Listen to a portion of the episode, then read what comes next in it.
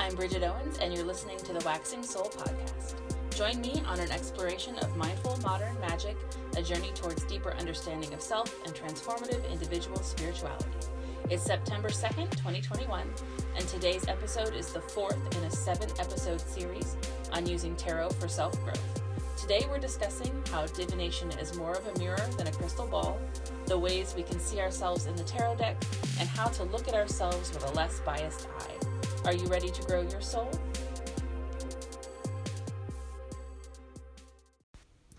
We're at part four of the series, the halfway point, and today I wanted to get a little bit practical. And I know that for a lot of people, this might be a whole different way to look at tarot, a whole different way of reading.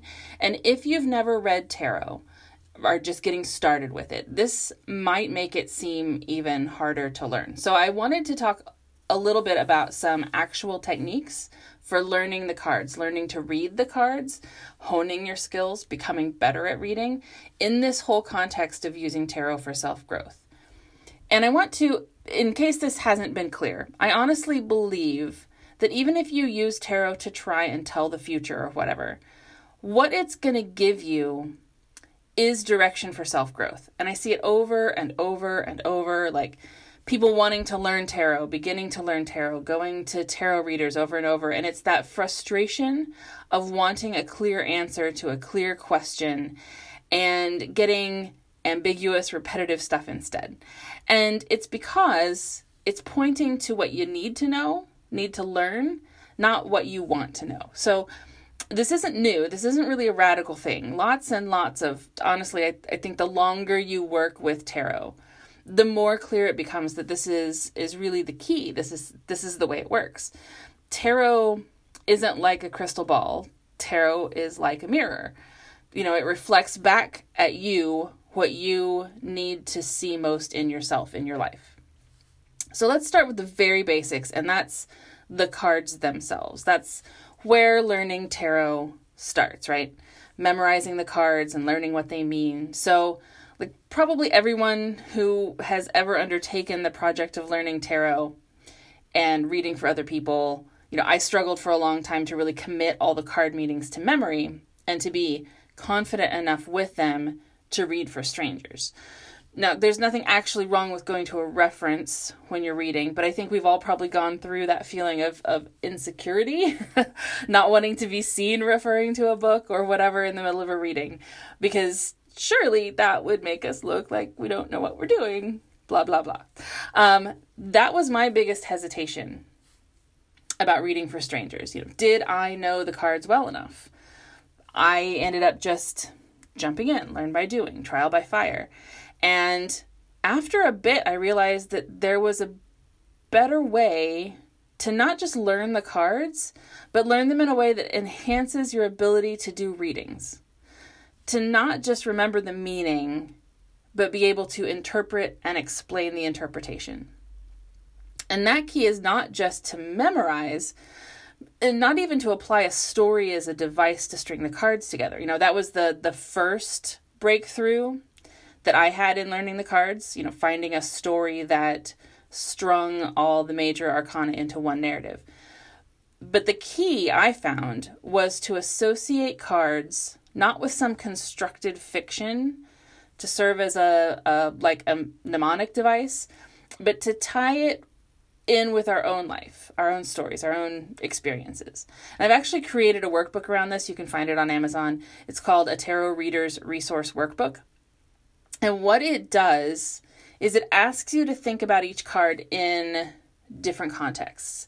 What memory do you associate with it? What what person in your life? What song? What fictional character?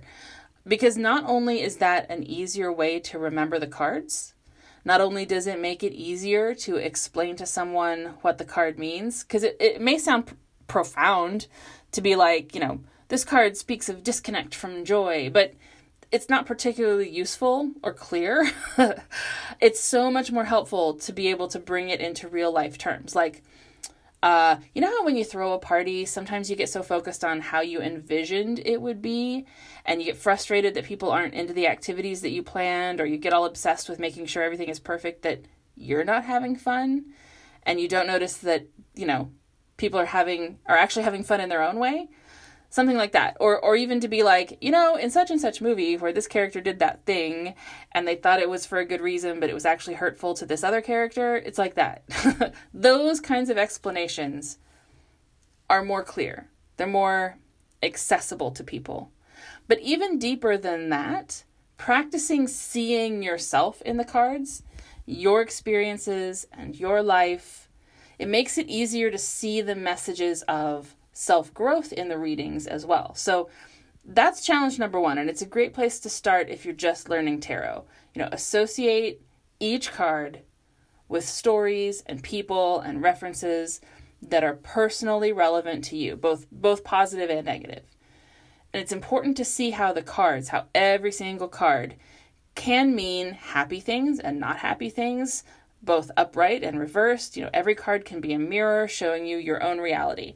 So keep a journal about it. Start a reference. The the resource workbook is a great place to start, and I'm and I'm thinking about doing a second volume actually, but you can also just get a notebook or start up a file on your computer and dig into the deck that way. Reflect on a card a day, not as a predictor of anything, not not as a meaningful reading, but as an exercise in exploring the deck, making friends with the cards, and learning to see yourself in them.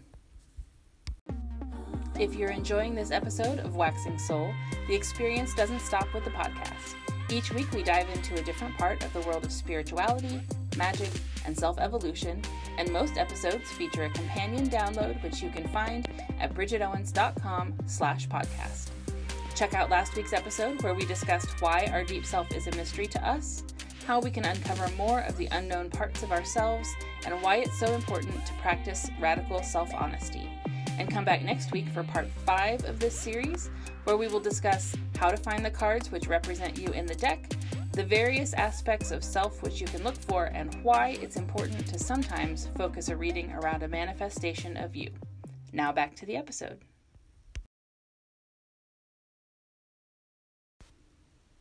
The second really key skill in learning to read tarot is to learn to string cards together into a cohesive narrative. And this is one of those things that definitely gets neglected or missed in most advice I see on reading tarot. You know, unless you always do one card standalone readings, the cards you deal relate to each other. You know, any spread we do is made up of various bits of information that paints a whole picture and tells a whole story. So, one of the biggest steps forward for me in learning to read tarot and to really feel confident in it was realizing that it wasn't so much about the individual cards as much as how those things fit with each other. You know, it was it was storytelling, our own stories. It's stringing parts of our own experience together and putting the message in context for us. And the really important thing about storytelling is the way we use stories not just to convey ideas or to entertain, but it's how we understand who we are what our place is in the world, how we relate to others, and it's how we express and communicate difficult things. And in, in some of my anthropo- anthropological research that I've been doing, one of the really interesting things I learned about um, like nomadic forager societies was that storytelling gets used as a way of teaching what's acceptable and what's not to kids and such in the group, which makes total sense. But it's also the main way of shaping the behavior of others, reprimanding them or whatever without upsetting the social fabric that holds the group together. Because these are egalitarian groups, so it's not cool to call someone out because nobody has that authority individually to target somebody. That's not acceptable. But if you tell a story about a fictional character that gets across the idea that whatever someone has done is not okay, that communicates to them that they're, you know, out of line without calling them out and without upsetting the social structure. So, for instance, instead of yelling at your coworker for not cleaning the microwave in the break room, you could regale the whole office with a funny story about how some character who didn't clean the microwave had some bad thing happen because of it. And that's how it would go if your office was an egalitarian hunter gatherer society, which I know it's not. It's a really great example, though, of how storytelling isn't just narrative, it's educational it's relational and it's really fundamental to how we construct, maintain, and understand our worlds. And the stories we tell about ourselves, the stories that we find most important, those are reflections of who we are. You know, two people can live the same life and yet see and understand that life completely differently based just on what things and people and experiences they tell stories about. You know, it's a matter of where the emphasis goes, who or what is painted as hero and villain, that kind of thing. And it's not just the experience of it, it's how we re experience it every time we tell the story. You know, I think we all have those stories where, you know, if you've talked about something over and over again, maybe at the time it didn't feel like a particularly significant thing, but somehow in the retelling it takes on an epic quality. It becomes something important. It, it defines a relationship or a moment in time. And these kinds of stories can take something that happened and shape those memories and change our memory. And, you know, in that same vein, there are stories we never tell. Things that happen that, you know, someone else, if they lived our lives, might find kind of significant. But because we don't tell the story, we don't repeat it to others, we don't live it again in our heads, we just forget about those things or or repress them. That happens too. but part of this whole thing of tarot being a mirror rather than a crystal ball comes down to the way it reflects our story back to us and helps contextualize parts for us that we might otherwise ignore. So, here's what I mean by that. Let's say you do a spread for yourself, you know, a basic past, present, future spread. You know, I would imagine that pre- what pretty much any reader does first is look at the past card and fit it into their own past in the way that it most logically fits, right? And the present, we find context in our current existence, and then that forms the foundation for explaining what the future card might mean. It's all logical if you're wanting to figure out what's coming. But when we're talking about tarot for self growth, the emphasis is a little different. It's it's not just figuring out what in our past and present the cards might point to. It's a whole story. Those are plot points. They're plot points to a story which has a moral to it of some kind, a lesson, a message. It has a point. And it's not just three pieces of data. It's parts of your story which you can pull out and understand as a unit and see the direction the story is pointing. You know, it's not a foregone conclusion. It's it's about us considering whether that story is the one we want to be living and telling. You know, the cards tell us a story, and we decide if that's a story that we want to keep telling. We decide if the person the story tells us we are is a person who is thriving at the current moment and doing what is authentic, or if the person it describes is hiding and avoiding and making damaging choices. If you have a suggestion for future show topics, please tag me on any of my social media profiles. Find me on TikTok, Instagram, and Facebook as Bridget Owens Magic and on Twitter as Waxing Soul. Visit bridgetowens.com for information about my upcoming book release and other spiritual resources, and for expanded versions of the downloadable resources for each episode, as well as access to patron-only Q&A live streams and a monthly Zoom meetup join the page of Podcasts tier on my Patreon at patreon.com slash waxingsoul.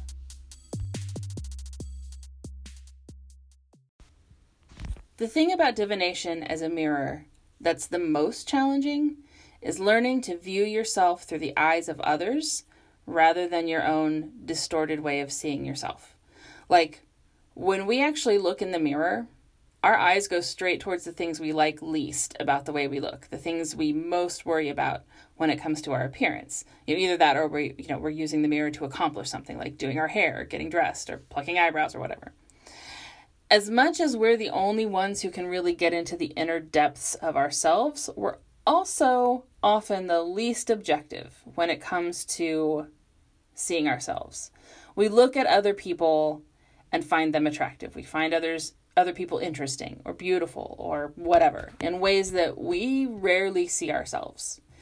A while back, probably uh, like 15 years ago, I went shopping for a dress. So the the couple of years leading up to that point had been really stressful. I'd started a business which eventually failed. I'd gone from a job where I was on my feet and active all the time to a more sedentary one, and I'd gained weight. I knew I had, but then I had to go to a big convention, a sorority convention, actually. So I had to have dresses and such meet meet the dress code for the different events. And prior to that, for a few years, I'd basically existed in jeans and hoodies. So I I picked out a dress that I liked and I tried it on, and I was absolutely devastated. Like, which okay, now looking back, I'm like, I weigh more at this moment recording this podcast right now than I did then by like 50 pounds. So, first of all, everything is relative, and my relationship with my body image is much different than it was then, but that's not the point. The moral of the story isn't about the weight loss. It's the point is that anyone else seeing me in that dress wouldn't have had anything like the same reaction I had in that dressing room. I had an image in my head of, at the time, what I felt I would look like or should look like. And so everything I saw was compared to that mental image.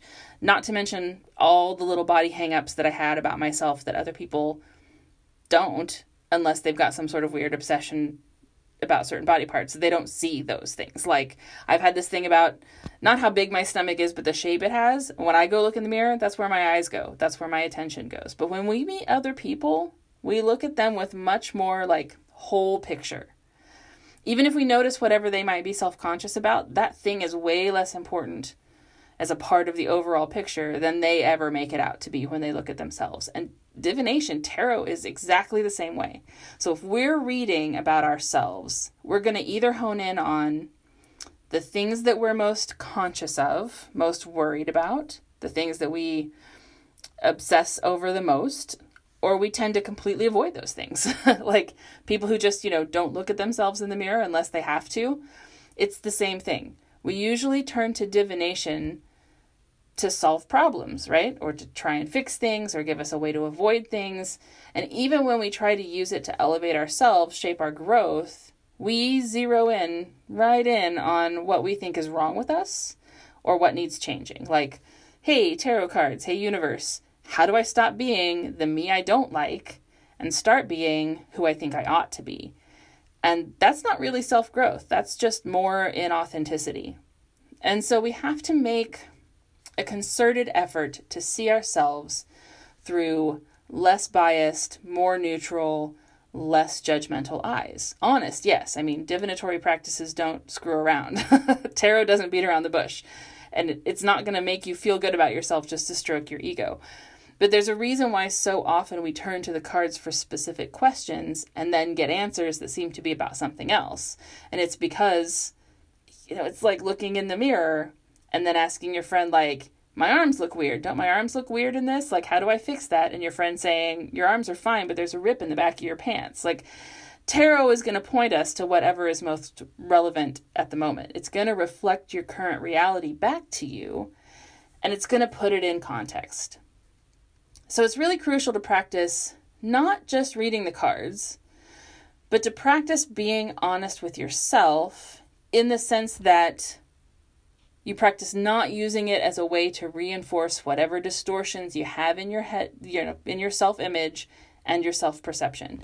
To get in the habit of asking yourself to consider you and your life in different ways. To look at the cards and try to see as many different interpretations as you can and pay attention to how you feel about them. You know, is it telling you what you would most like to hear and how would you feel if it was? Is it telling you what you most hate to hear and how would you feel if it was? You know, what if somebody else was reading those cards? What might they assume about you? And how does that make you feel? You know, this is an important part of not just learning to be a better tarot reader, but also to be more honest with yourself and more, you know, to open yourself up to the potential of growth. Thank you so much for listening. Look for a new episode of Waxing Soul every Thursday. You can find us on bridgetowens.com slash podcast and wherever you usually listen to podcasts. If you can't find us at your usual podcast spot, drop a message to bridget at bridgetowens.com. All materials and resources, except the music, are copyright Bridget Owens. Music is Dreamcatcher by Kevin MacLeod, used under Creative Commons Attribution 4.0 International. Find out more at bridgetowens.com slash podcast.